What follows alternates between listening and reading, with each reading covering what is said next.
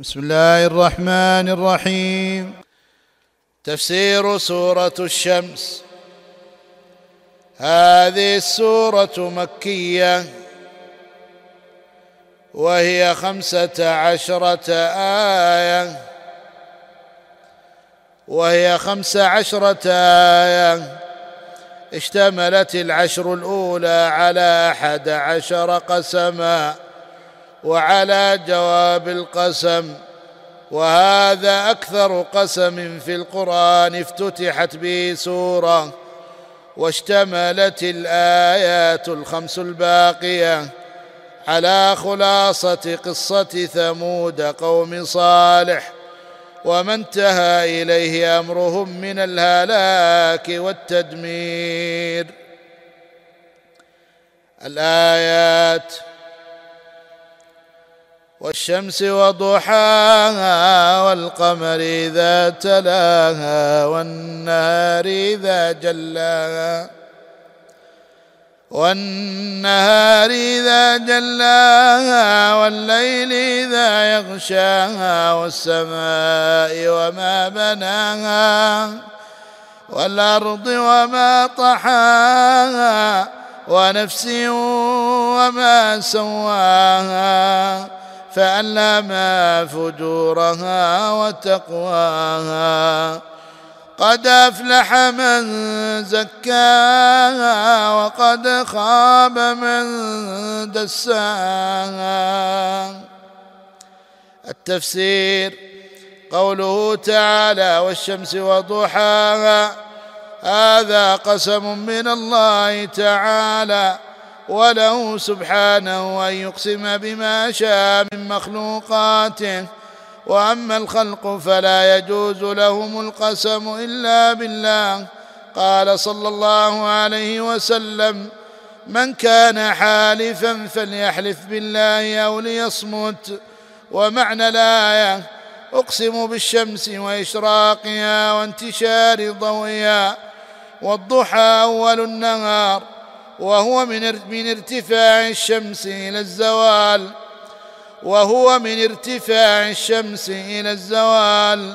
وأقسم الله بالشمس لما فيها من الحكم البالغة والمنافع العظيمة وهي آية النهار. والقمر إذا تناهى أي وأقسم أي, أي وأقسم بالقمر إذا تلاها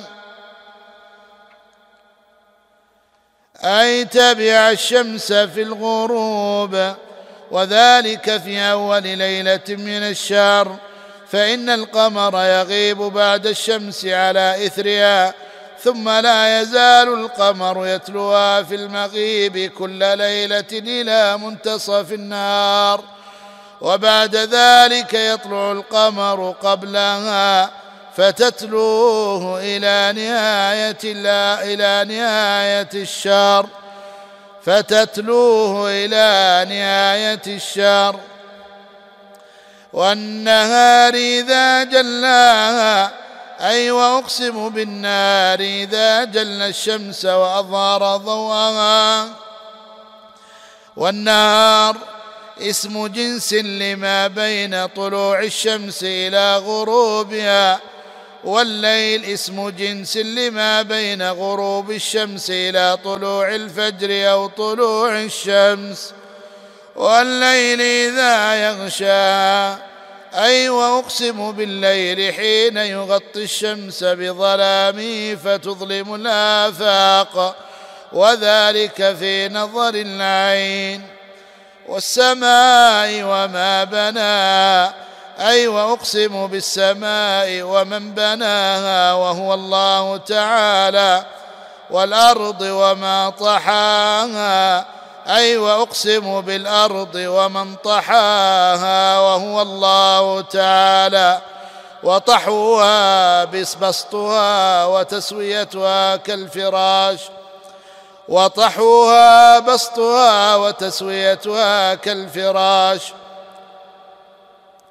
ونفس وما سواها أي وأقسم بكل نفس ومن سواها وهو الله تعالى.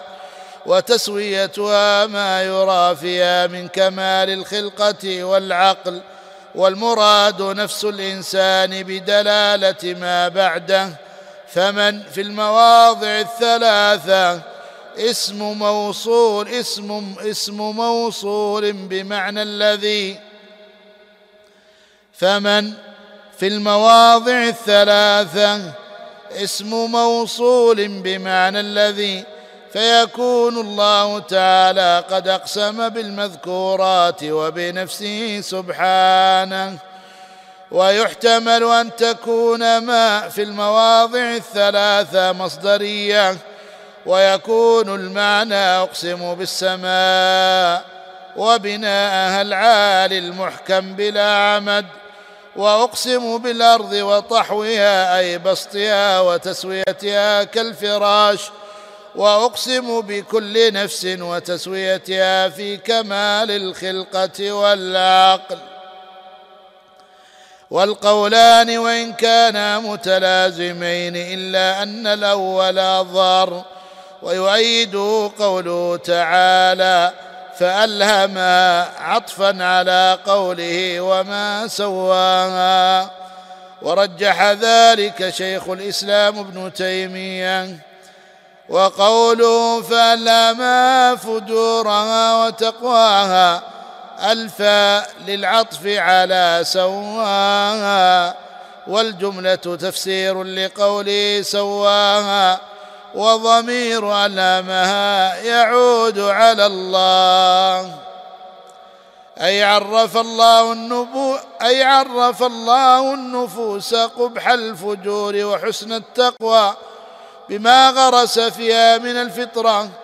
وصح عن ابن عباس فألهمها فجورا وتقوى بين الخير والشر كما قال تعالى وهديناه النجدين وقال سبحانه إنا هديناه السبيل إما شاكرا وإما كفورا وقدم الفجور مراعاه للحال فالسورة مكية وأكثر أهلها مشركون ذو فجور مع ما في تأخير التقوى من مراعاة الفواصل وإقسام الله بالمذكورات تنبيه إلى عظيم قدرته تعالى وبديع حكمته وسعة علمه ورحمته وجواب القسم قوله قد أفلح من زكاها أي زكى نفسه بالطاعة وطهرها من الذنوب. والفلاح هو الفوز بالمطلوب وهو الجنة. والنجاة من المرهوب وهو النار كما قال تعالى فمن زحزح عن النار وأدخل الجنة فقد فاز. وقد خاب من دساها أي خسر من أخفى نفسه وحقر بالمعاصي والآثام. وأصل دسا دسس قلب أحد حرفي التضعيف الفا تخفيفا. قلب أحد حرفي التضعيف الفا تخفيفا كما في تمطى واصلها تمطط قلبت الطاء حرف حرف علة كراهة اجتماع الأمثال. ومن ذلك أيضا تقضي البازي والأصل. ومن ذلك أيضا تقضى البازي والأصل تقضض من الانقضاض وهو السرعة ولكنهم استثقلوا ثلاث ضادات فأبدلوا إحداهن حرف علة. فالله عز وجل يقسم بمخلوقاته العظيمة على فلاح من طهر نفسه بالطاعة وخيبة من أضلها بالمعصية. الفوائد والأحكام. اولا أن الله يقسم بما شاء من خلقه كما اقسم هنا بالشمس والضحى والقمر والنهار والليل والسماء والأرض والنفس. كما اقسم هنا بالشمس والضحى والقمر والنهار والليل والسماء والأرض والنفس. ثانيا التنبيه إلى اياته تعالى في الآفاق وفي الأنفس. ثالثا أن من أعظم آيات الله الشمس والقمر والليل والنهار والسماء والأرض. رابعا أن الشمس أعظم الآيات الأفقية. خامسا أن الله يقسم بنفسه وبأفعاله كما قال وما وما بناها كما قال وما بناها وما طحاها وما سواها. سادسا أن من آيات الله بناء السماء وارتفاعها وطحو الأرض وبسطها وتسوية نفس الإنسان. سابعا أن السماء والأرض والنفس ليست قديمة بل هي محدثة بل هي محدثة. ففي ثامن الرد الرد ثامنا الرد على الفلاسفة القائلين بقدم النفس والأفلاك تاسعا أن الله هو الذي يبين للإنسان طريق الخير والشر وبذا تقوم الحجة على الإنسان. عاشرا إثبات القدر وأن الله هو الذي يضل ويهدي. الحادي عشر الرد على القدرية الثاني عشر أن الفجور والتقوى يكونان بإلهام من الله. الثالث عشر أن الفجور والتقوى ضدان. كما قال تعالى لم نجعل المتقين كال كما قال تعالى كما قال تعالى أم نجعل المتقين كالفجار؟ الرابع عشر الوعد بالفلاح لمن زكى نفسه بطاعة الله. الخامس عشر وعيد من دسى نفسه بمعصية الله بالخسران والخيبة. الداء السادس عشر الرد على الجبرية. ثم ذكر الله مثلا لسوء عاقبة من دسى نفسه وطغى فقال سبحانه كذبت ثمود بطغواها اذ انبعث أشقاها. فقال لهم رسول الله ناقة الله وسقياها. فكذبوا فعقروها فدمدم عليهم ربهم بذنبهم فسواها ولا يخاف عقباها. التفسير قوله كذبت ثمود بطغواها. أي كذبت قبيلة ثمود نبيهم صالحا عليه السلام. بتقواها أي بسبب تقواها أي بطغيانها أي بطغيانها وهو خروجها عن الحد في الكفر والشر. فطغيانهم حمل حملهم على التكذيب. فطغيانهم حملهم على التكذيب. والطغوى مصدر كالطغيان. والطغوى مصدر كالطغيان. وجاء هذا البناء لتناسب الفواصل.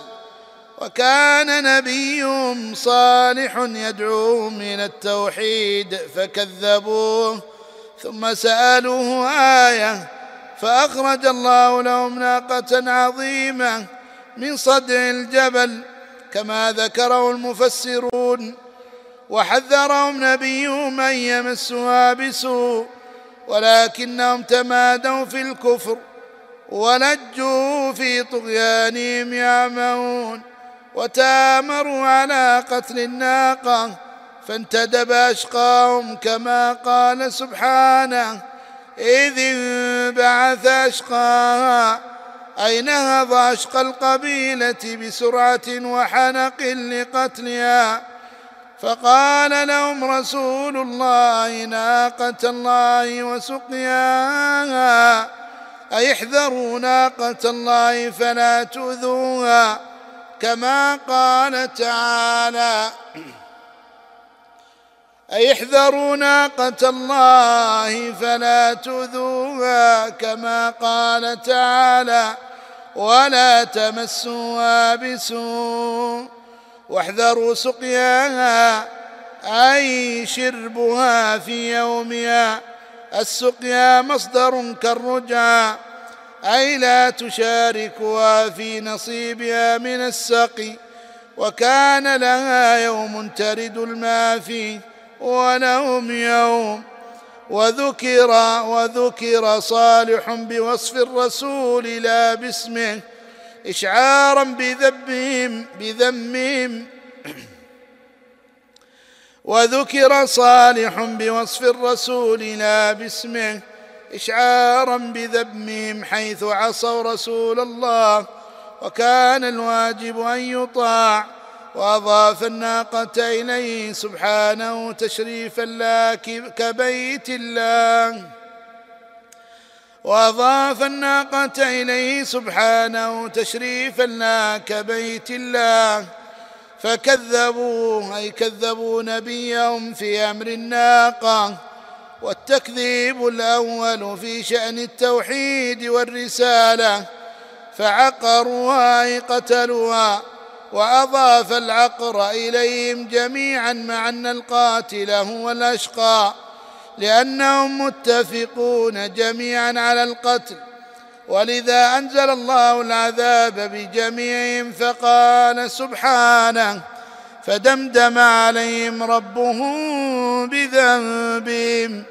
أي أطبق الله عليهم عذابه مستاصلا لهم بسبب ذنبهم. وفي لفظ دمدم تهويل للعذاب يقال دمدم عليه القبر إذا اطبقه فسواها أي سوى بين القبيلة كلها في العذاب فلم ينج منه صغير ولا كبير.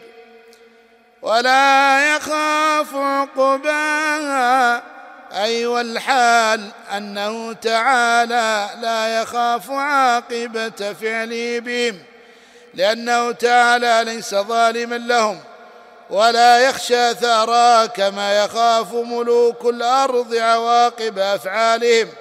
تعالى الله عن ذلك علوا كبيرا. وهذه الآية نظير قوله تعالى في الحديث القدسي هؤلاء في الجنة ولا أبالي وهؤلاء في النار ولا أبالي. وفي الآية هوانهم على الله ومن يهن الله فما له من مكرم. الفوائد والأحكام. اولا أن من الأمم التي خابت وخسرت أمة ثمود. ثانيا أن سبب هلاكها تكذيب رسولهم. ثانيا ثالثا أن الحامل لهم على التكذيب هو الطغيان. رابعا أن أشقاهم هو عاقر الناقة. خامسا أن الكفر بتفاوت لقوله يشقاها خامسا أن الكفر يتفاوت لقوله يشقاها سادسا أن آية صالح ناقة عظيمة من شأنها أن لا يوما تشرب فيه الماء ويوما لهم يشربون فيه لبنا. لها شرب ولكم شرب يوم معلوم. سابعا أن الراضي بالمعصية والمواطئ عليها بمنزلة الفاعل فالذي عقر الناقة واحد وأضاف العقر إلى جميعهم فعقروها ثامنا تدمير الله لهم بذنبهم وهو التكذيب وعقر الناقة. تاسعا أن عذاب الله لثمود عم جميعهم الا نبي الله إلا نبي الله صالحا. ومن آمن معه وهي سنة الله في المكذبين للرسل. قال تعالى فلما جاء أمرنا نجينا صالحا والذين آمنوا معه.